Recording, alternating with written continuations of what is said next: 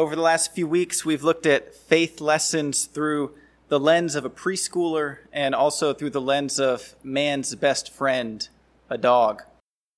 This morning's faith lesson comes from a day at the beach, or more specifically, faith lessons when our plans don't unfold like we thought they would unfold. As we explore this this morning, there are going to be opportunities for you to chime in in the chat. So I want to give you a heads up now to be ready to do that and know that we welcome your conversation uh, at a few moments in the sermon this morning. For a lot of people this summer, their vacation plans have changed big time. Many of you are having to change or cancel your vacation plans entirely. Some of you are coming up with alternative options like staycations, vacations that are much closer to home, and maybe vacations that aren't so reliant on going out to eat. Thinking about vacation in 2020 is unlike any other year in recent memory when it comes to all of the necessary adjustments and changes that this pandemic has brought on how have you specifically, how have your travel plans changed for 2020? If yours have changed, why don't you share that in the chat as we get going this morning? What plans did you have? And what are you now doing instead? Or what are you doing differently? Before the pandemic and before all of this started, we had planned a beach trip with my family. Our plan was to stay at a house with my extended family, so in some ways, our vacation was hardly affected at all by the changes brought along by the pandemic.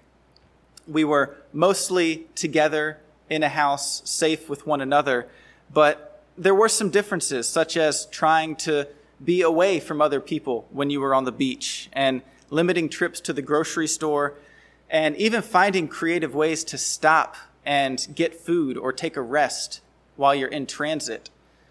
We have two babies, so we needed to take a break to break up a four hour drive. And we ended up stopping at a Bojangles outside of Richmond. There was nowhere that we could go in and nowhere we particularly wanted to go in.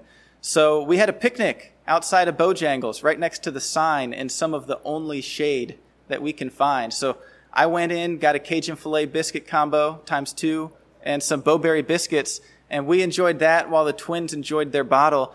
And it was just weird. If if I saw a snapshot of a, a Bojangles picnic in 95 degree weather this time last year, I would have thought that that I'd really lost my mind this summer. And while the pandemic may not have fully altered our vacation plans, both Sarah and I, we're learning that vacationing with two babies looks very different than it did before we had them. We did make it to the beach. We had a wonderful time with my family. But in some ways, our vision for the time, specifically our vision for rest, was absolutely derailed. The babies did not sleep. They did not sleep well. Every night they were up and down, up and down. And with an unfamiliar environment, they slept poorly. And for us as parents, that was not remotely restful.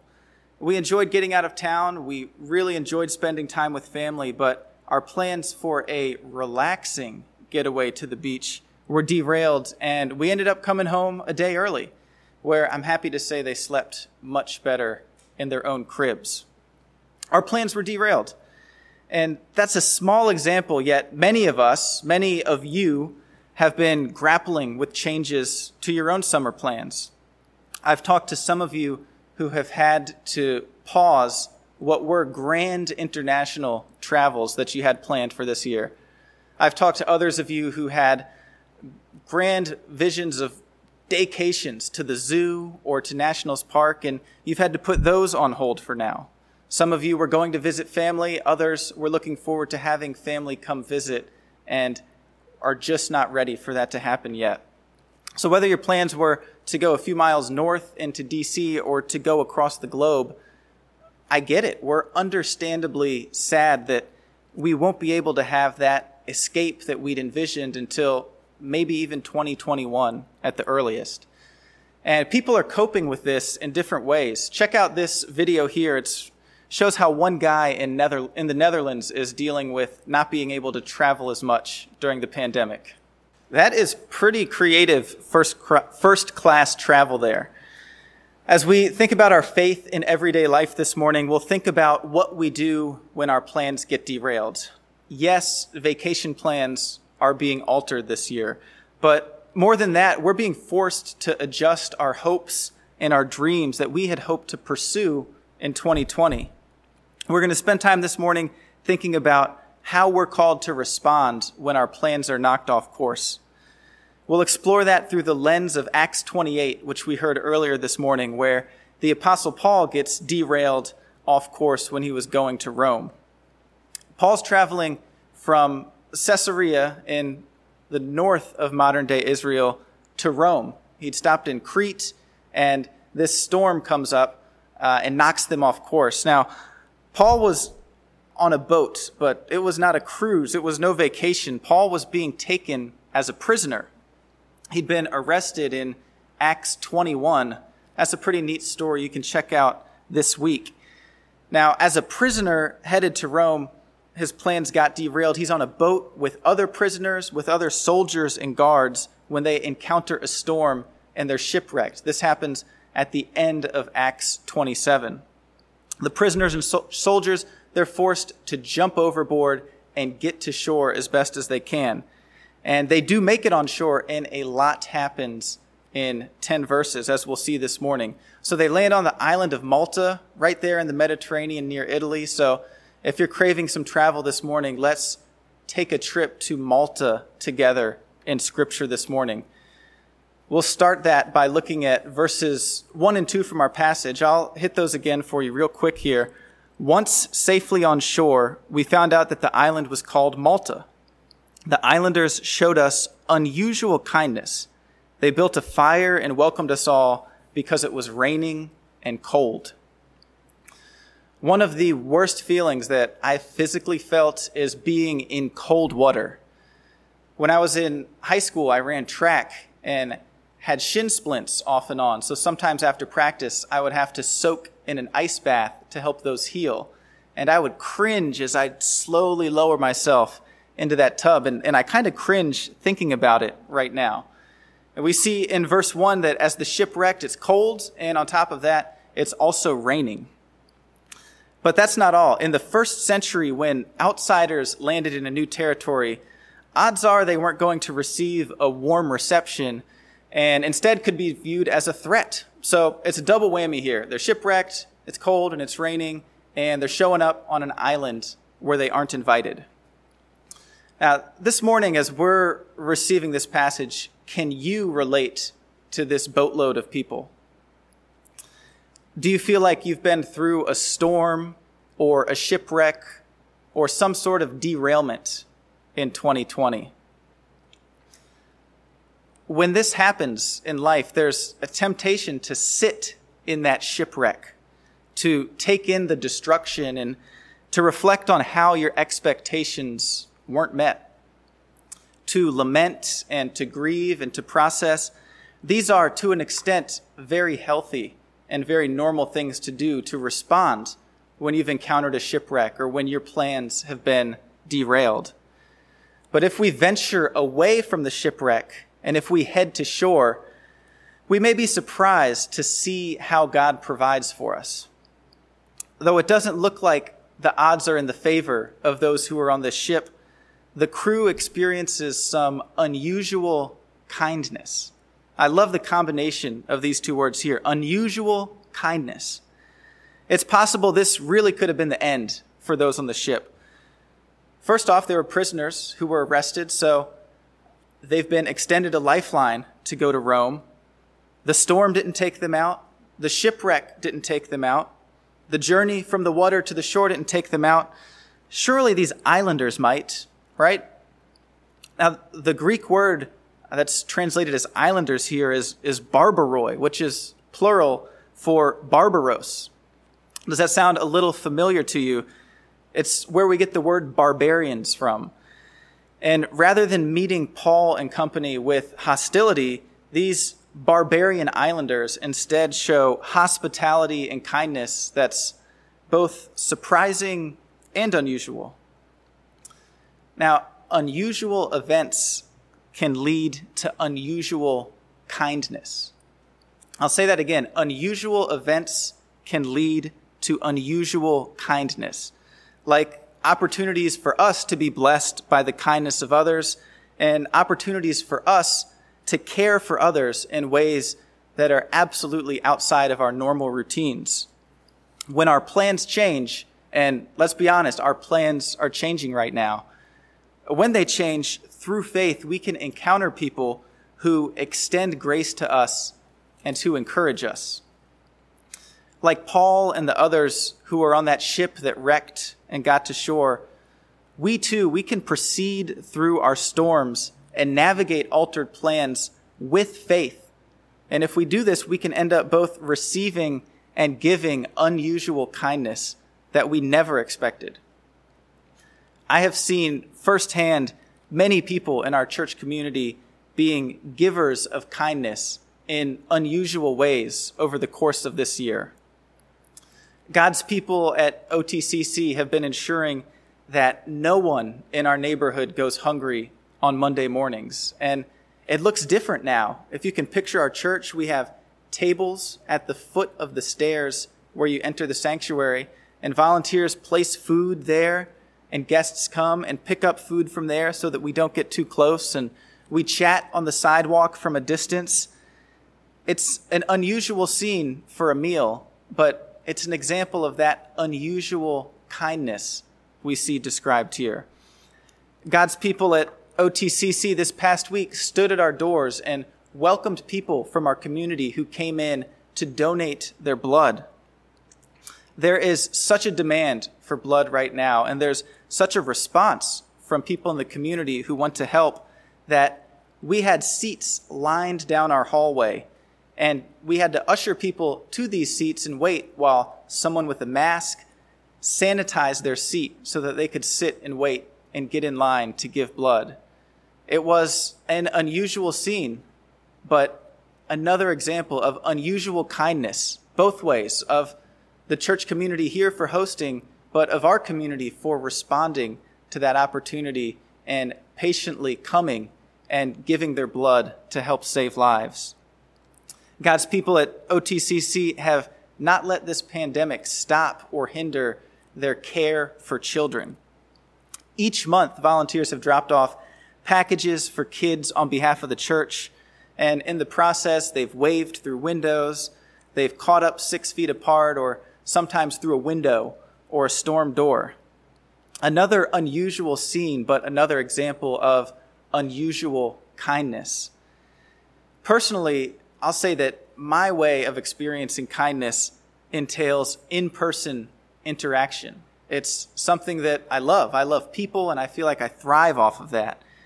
And as my general vision for that for 2020 has been derailed, I've been really surprised to find that I have felt the kindness of people in new and unusual ways over the last few months. From phone calls to Zoom after Zoom after Zoom to letters to surprise doorstop deliveries, the kindness that I've experienced has made me feel less like I'm in the midst of a shipwreck and more like my community has helped build a fire to warm me up, like we've seen in the passage this morning.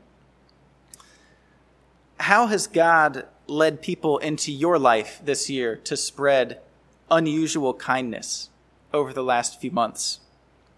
I encourage you now to share something in the chat about how God has cared for you in the same way that he cared for this shipwrecked crew that we see in the passage this morning. Maybe it was someone from OTCC who was able to encourage you in the midst of this season. So let's hear about that and let's thank God for that as well in the chat this morning. There are more surprises for us to address in the passage this morning. So let's shift our attention now beyond verse 2 to verses 3 through 6. And I'll read that again real quick to catch us up. Paul gathered a pile of brushwood, and as he put it into the fire, a viper, driven out by the heat, fastened itself on his hand. When islanders saw the snake hanging from his hand, they said to each other, This man must be a murderer, For though he escaped from the sea, the goddess Justice has not allowed him to live.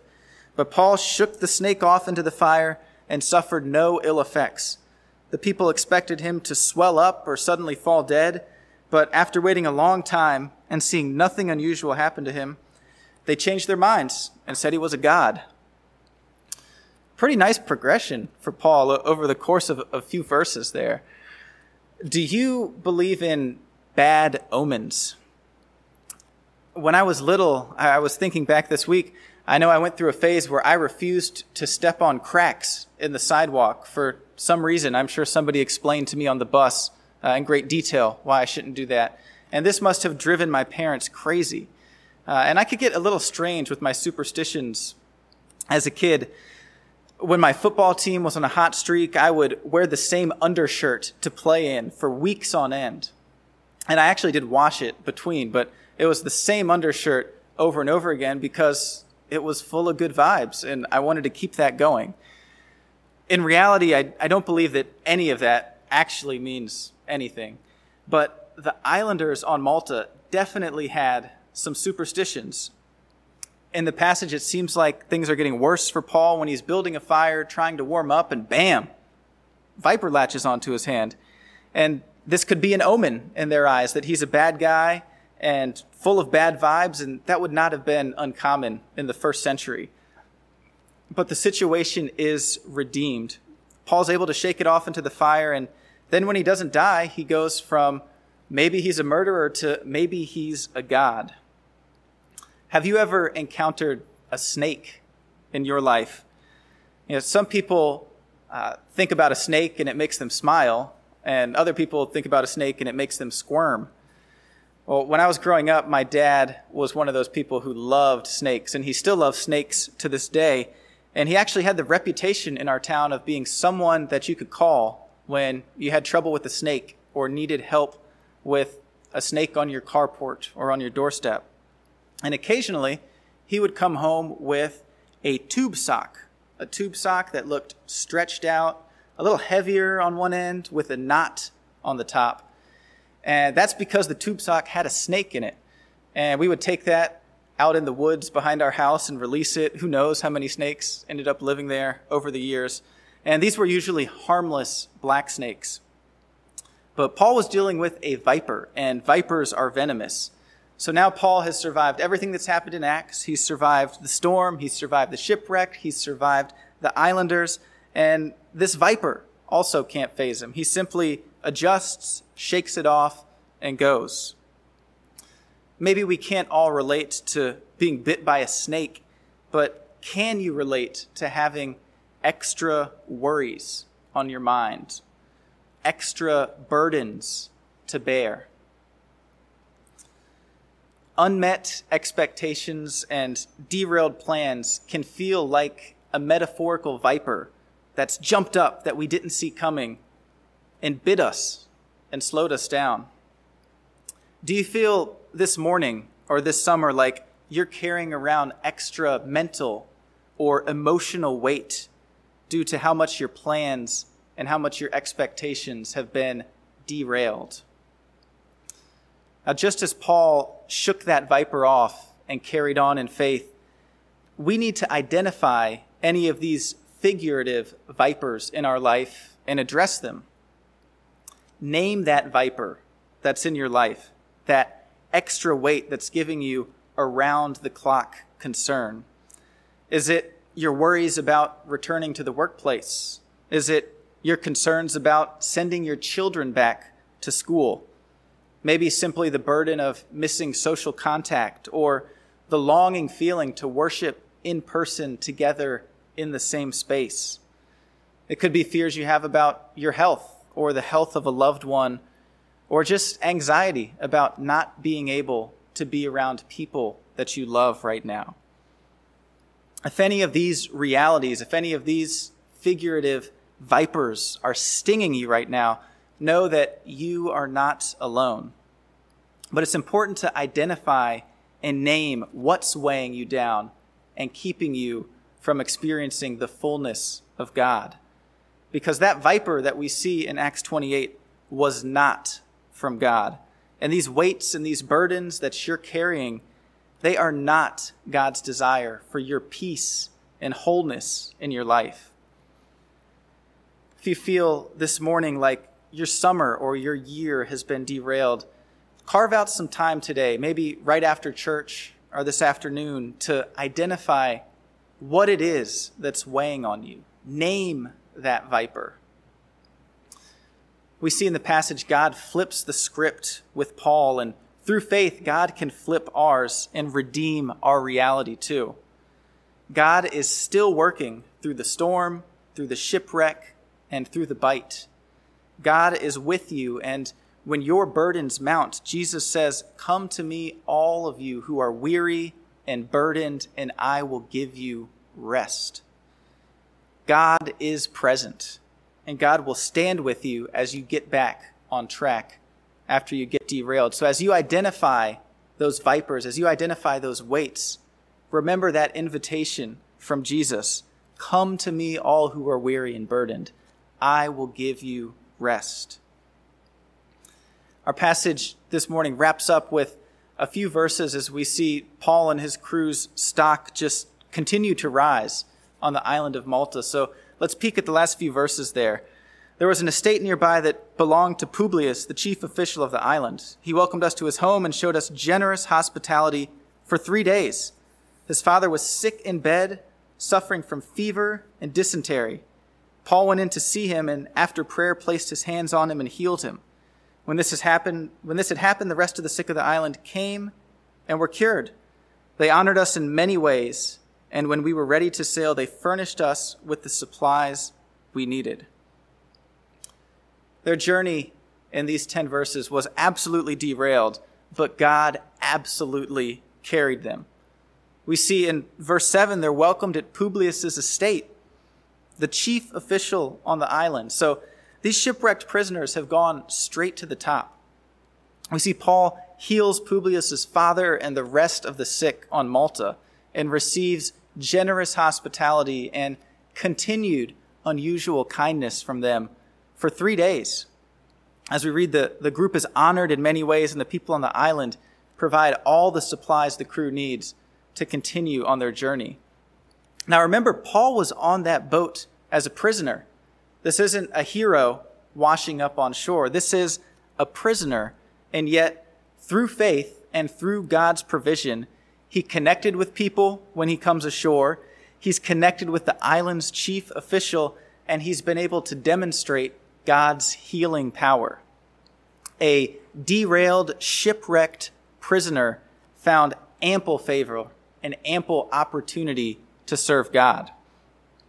The story continues for Paul and the shipwrecked crew after verse 10, and those are some more verses you can look at later in the week. In the midst of their storm, they could not see the end. Can you relate to that feeling being in the middle of the storm and not seeing a light at the end of the tunnel or not seeing a conclusion clearly?